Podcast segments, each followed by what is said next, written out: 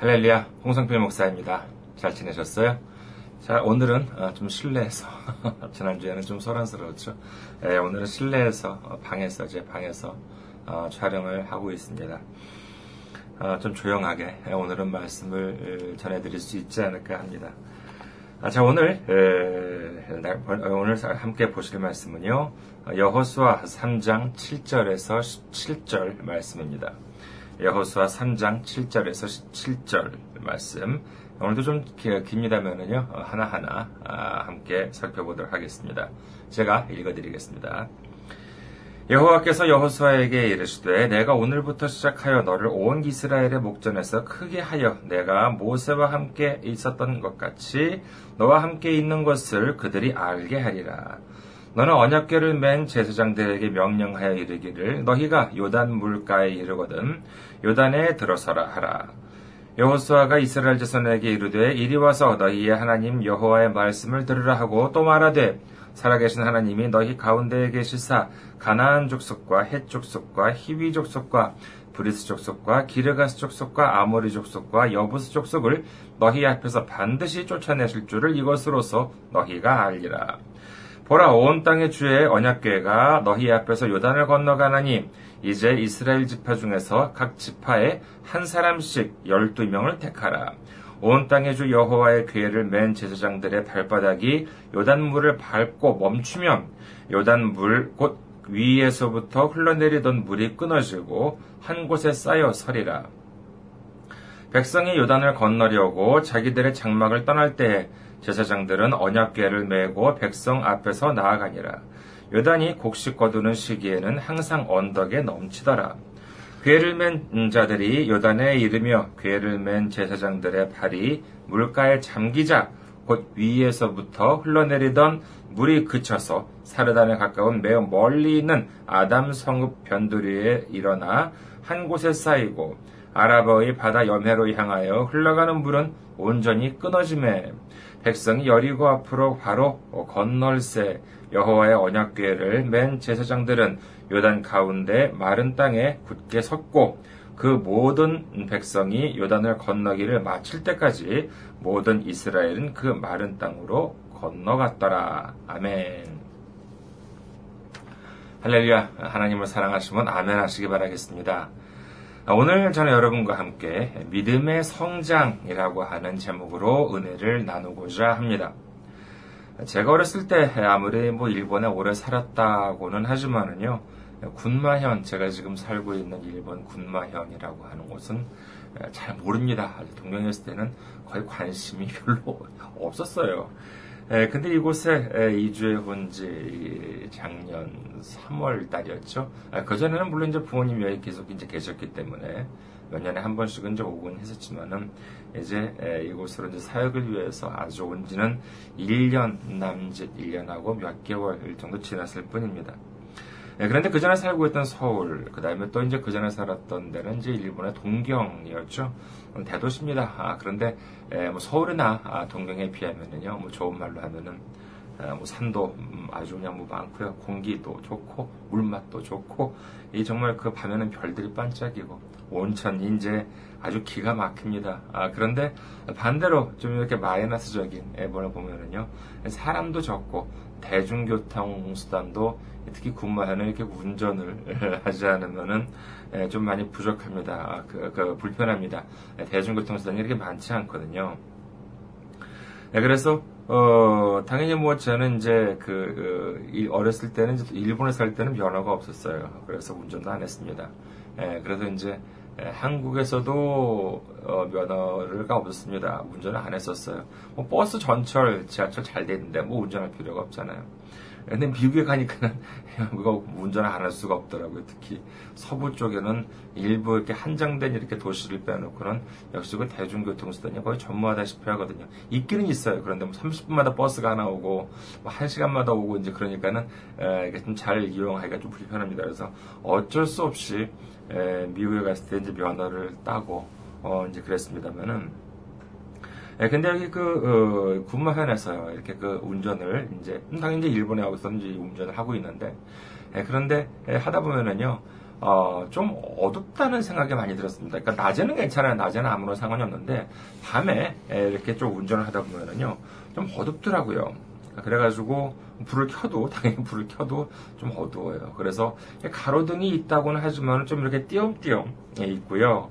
그 다음에 좀 이렇게 그렇지 않으면 좀 없어요. 아예 없고 그래가지고 이게 좀 아, 정말 이렇게 좀 불편하더라고요. 그래서 불편하면 또 어떻게 생기냐? 어떻게 어떻게 되냐?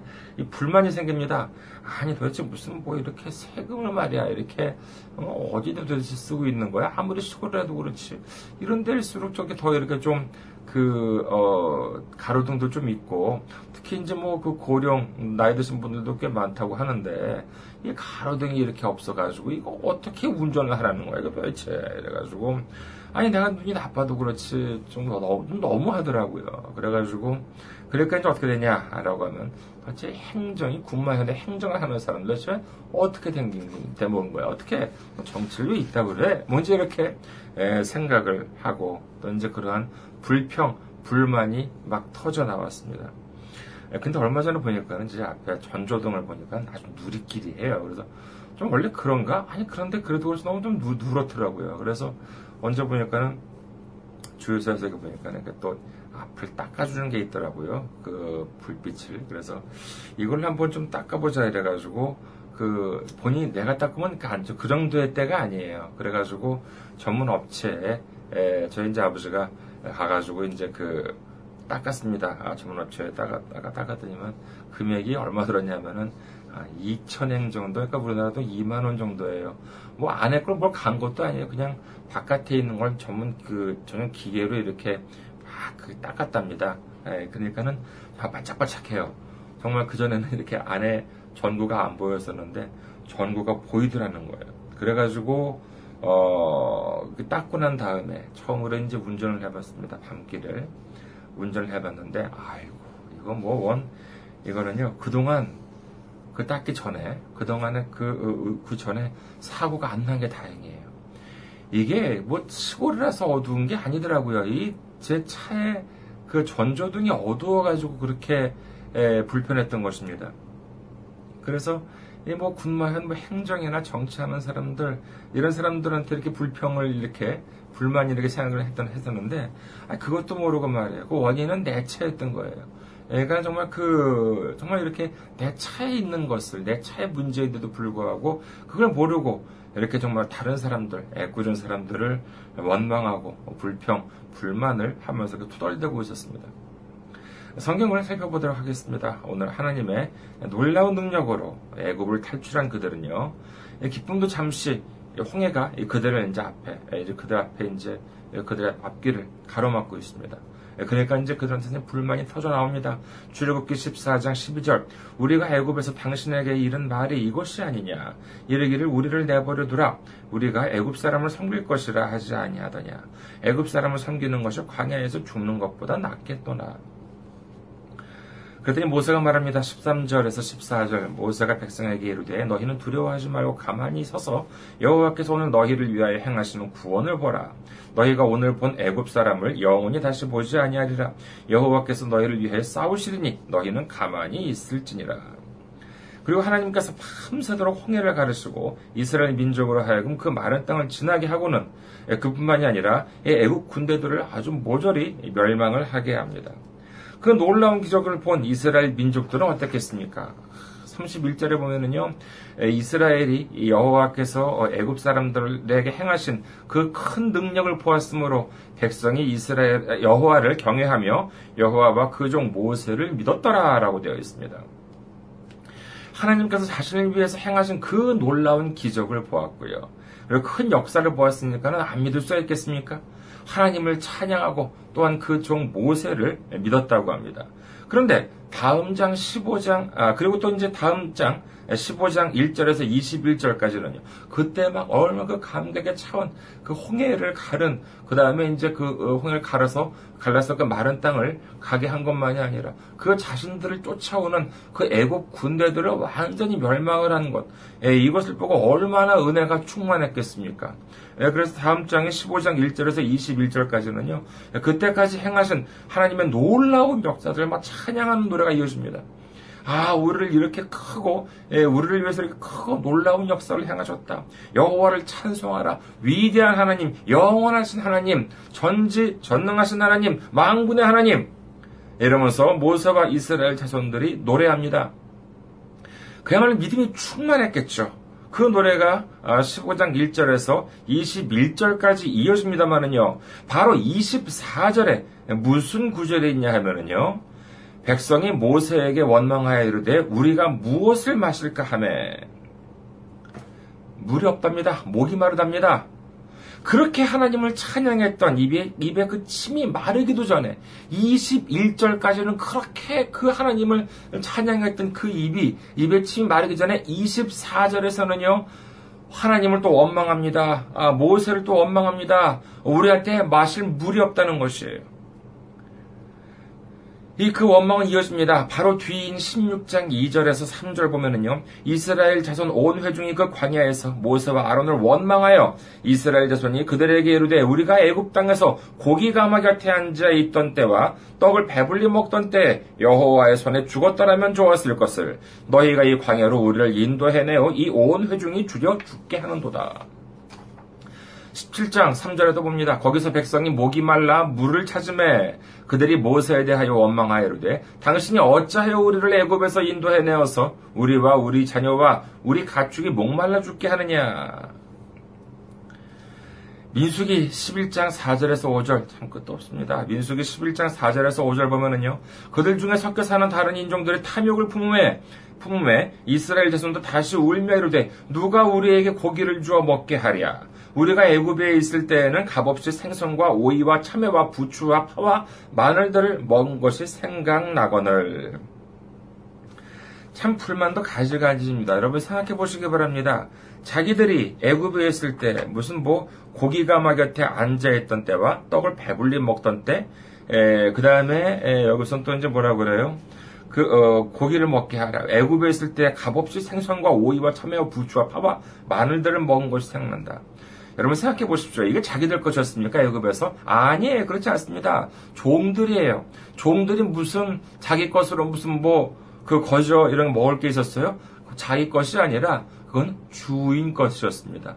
주인 가마 곁에서 몰래 그것을 먹었던 것. 그게 기억이 난다는 것이에요.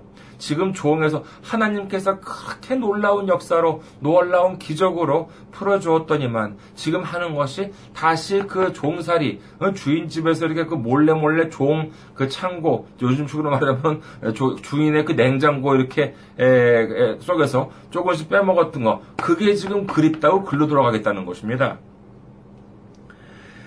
이제 광야를 통과하여 가나안 땅을 정복하려 합니다. 아, 모세는 12명을 택해서요. 정탐꾼을 보냅니다. 정탐을 마치고 온 에, 갈렙은 뭐라 그러냐? 민수기 13장 30절에서 보면은요. 갈렙이 모세 앞에서 백성을 조용하게 하고 이르되 우리가 곧 올라가서 그 땅을 취하자 능히 이기리라 하나. 하지만 나머지 설명은 뭐라고 합니다. 아, 몰라, 뭐라고 합니까? 31절에서 34절을 보니까는요. 그와 함께 올라갔던 사람들은 이르되 우리는 능히 올라가서 그 백성을 치지 못하리라.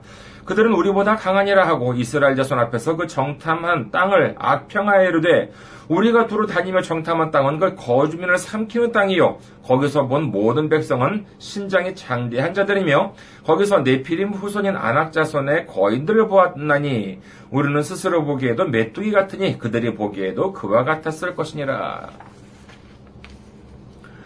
이 보고를 들은 이스라엘 민족들은 이제 그들의 특기를 또 발휘합니다. 그들의 특기가 뭐예요? 그렇죠. 바로 불평, 불만하는 것입니다. 민수기 14장 1절에서 4절을 보면은요, 온 회중이 소리를 높여 부르짖으며 백성이 밤새도록 통공하였더라. 통곡하였더라. 이스라엘 자손이 다 모세와 아론을 원망하며 온 회중이 그들에게 이르되 우리가 애굽 땅에서 죽었거나 이 광야에서 죽었으면 좋았을 것을 어찌하여 여호와가 우리를 그 땅으로 인도하여 칼에 쓰러지게 하려 하는가? 우리 찾아가 사로잡히리니 이 애굽으로 돌아가는 것이 낫지 아니하랴. 이에 서로 말하되 우리가 한 지휘관을 세우고 애굽으로 돌아가자 하매. 이처럼 또다시 하나님을 원망하고 그 지도자 모세를 원망합니다. 그 다음 6절에서 9절을 봅니다. 그 땅을 정탐한 자 중 눈의 아들 여호수아와 여분네의 아들 갈렙이 자기들의 옷을 찢어 이스라엘 자손의 온 회중에게 말하여 이르되 우리가 두루다니며 정탐한 땅은 심히 아름다운 땅이라. 여호와께서 우리를 기뻐하시면 우리를 그 땅으로 인도하여 들으시고 그 땅을 우리에게 주시리라. 이는 과연 젖과 꿀이 흐르는 땅이니라. 다만 여호와를 거역하지는 말라. 또그 어, 백성을 두려워하지 말라. 그들은 우리의 먹이라 그들의 보호자는 그들에게서 떠났고 여호와는 우리와 함께 하시느니라. 그들을 두려워하지 말라 하나. 그 가나안 땅이 어떤 땅입니까? 400년도 전에 아브라함과 이삭과 야곱을 통해서 하나님께서 그 땅을 이스라엘 자손에게 주시겠다고 하나님께서 약속하신 땅이었습니다. 이런 참담한 광경을 본 정탐꾼 중에 두 명인 여호수아와 갈렙은 죽을 힘을 다해서 소리칩니다. 우리가 본 땅은 정말 아름답다. 하나님께서 그 좋은 땅을 우리에게 주셨다. 여호와를 거역하지 말아라. 두려워하지 말아라. 하나님이 우리와 함께 하신다. 하고 외칩니다. 지금 누구의 말을 듣고 누구의 말을 듣지 않습니까? 지금 어, 이스라엘 민족들 하나님께서 그렇게 400년 전에 500년 전에 약속하신 그 약속 몰랐습니까? 알았습니다. 지금 여, 여호수아와 갈렙이 지금 거기서 피를 토하면서 지금 외치고 있습니다. 예, 그런데 그 목소리가 말이 들립니까? 안 들립니다. 정말 참 이미 겁에 질린 그 겁에 질리고 불평 불만에 사로잡힌 회중들한테는 막무가내예요.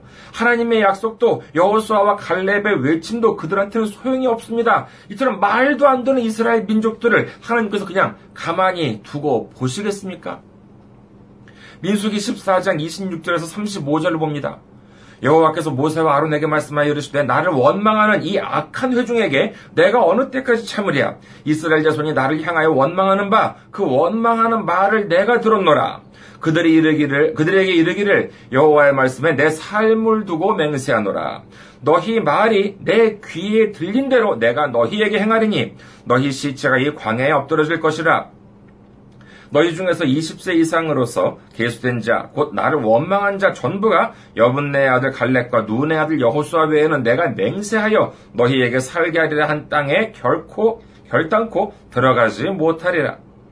너희가 사로잡히겠다고 말하던 너희의 유아들은 내가 인도하여 드리리니 그들은 너희가 싫어하던 땅을 보려니와 너희의 시체는 이 광야에 엎드러질 것이요 너희의 자녀들은 너희 반역한 죄를 지고 너희의 시체가 광야에서 소멸되기까지 40년을 광야에서 방황하는 자가 되리라. 너희는 그 땅을 정탐한 날 수인 40일의 하루를 1년으로 쳐서 그 40년간 너희의 죄악을 담당할지니 너희는 그제서야 내가 싫어하면 어떻게 되는지를 알리라 하셨다 하라. 나 여호와가 말하였거니와 모여 나를 거역하는 이 악한 온 회중에게 내가 반드시 이같이 행하리니 그들이 이 광야에서 소멸되어 거기서 죽으리라. 이스라엘 민족이 하나님을 뭐라고 원망했어요? 민수기 14장 2절을 보겠습니다.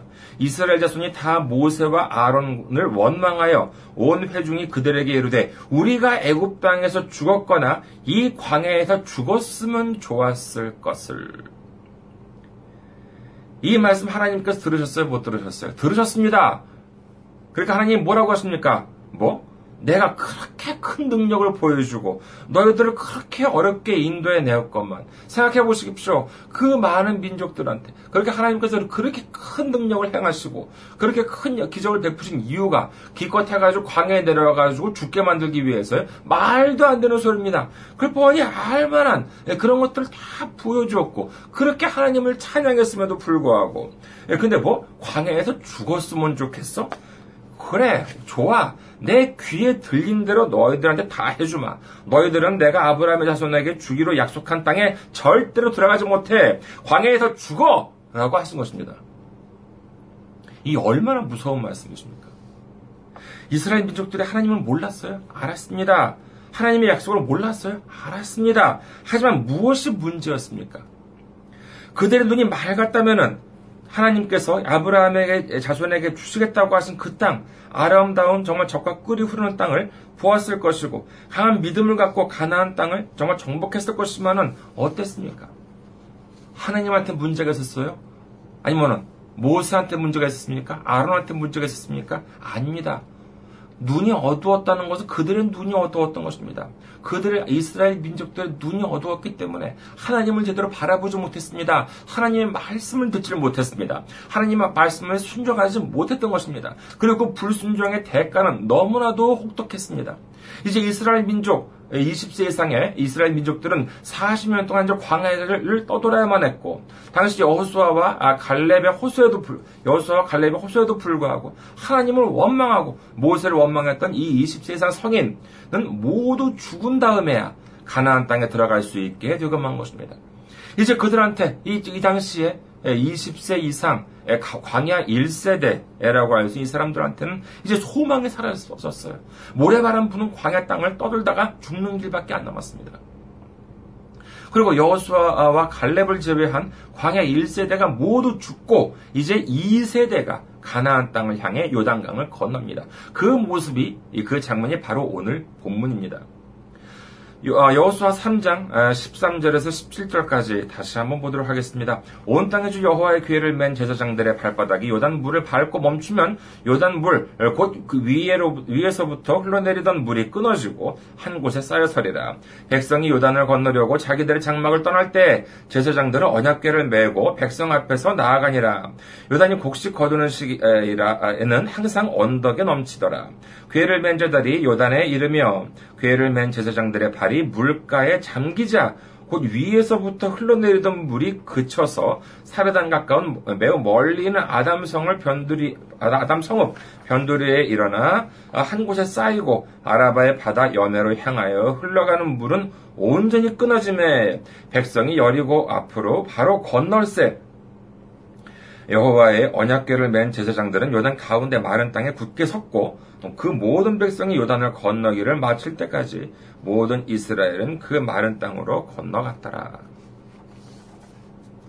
이 본문은요, 지난 광야에서 40여 년을 보내던, 그, 어, 보내면서 그들의 믿음이 얼마나 성장했는지를 보여주는 대목입니다. 이 모습은요, 40여 년 전에 홍해를 건널 때와는 사뭇 모습이 다릅니다. 홍해 때에는요, 이스라엘 민족이 원망을 합니다. 하나님이 우리를 죽게 만들었다고 탄식을 합니다. 모세가 괜한 짓을 했다고 난리를 칩니다. 그랬더니 하나님은 모세를 시켜서 홍해를 먼저 가르고 난 다음에 건너도록 합니다. 이것이 바로 믿음이 약한 이스라엘 민족에게 주신 하나님의 역사였습니다. 하지만 그들이 홍해를 건너고서 얻은 것이 있었어요? 아니요, 없었습니다. 기다리고 있었던 것은 뭐예요? 광야 생활이었습니다. 언제 끝날지도 모르는 풀 한 폭이 나지 않는 광야에서요, 혹독한 생활이 그들을 기다리고 있었습니다. 그런데 이 본문에서 그들의 모습을 보십시오. 하나님께서는요, 그들의 명하시기를 어떻게 하냐. 먼저 물에 발을 담그라는 것입니다. 아직도 물에 콸콸 흘러내리고 있습니다. 예, 그런데 거기에 발을 담그라는 것입니다. 저는 안 가봐서 모르겠습니다만은요, 지금 현재 요단강은 어, 그 강폭이 매우 좁아져 있다고 해요. 그 옛날에 비해서요. 어, 근데 이 당시 옛날에는요, 이 강폭이 대단히 큰, 아주 큰 강이었다고 합니다. 어, 그리고 더구나 15절에 보니까 그 시기에는 강물이 넘칠 정도로 아주 물이 많았다고 합니다. 이제 하나님은 그들을 시험합니다. 너희들의 믿음이 얼마나 컸는지 한번 보자. 얼마나 믿음이 성장했는지 한번 테스트해보자. 미리 물을 갈라? 아니야. 네가 먼저 발에 물을 담궈. 아, 물에 발을 담궈죠. 네가 먼저 물에 발을 담궈봐라. 라고 하시는 것입니다. 광야 1세대 때면은 이 시점에서 뭐라고 했을까요? 13절에서 14절 사이에 백성들의 여호수아를 원망하여 이르기를 당신이 어찌하여 우리를 애굽에서 인도해내어 우리를 죽게 하느냐? 여호수아를 원망하여 온 회중이 그들에게 이르되 우리가 애굽 땅에서 죽었거나 이 광에서 죽었으면 좋았을 것을 어찌하여 여호와가 그, 우리를 그 땅으로 요단 어, 요단강에 빠져 죽게 하려는가 하더라. 아, 이런 건 성경에 없습니다만은요.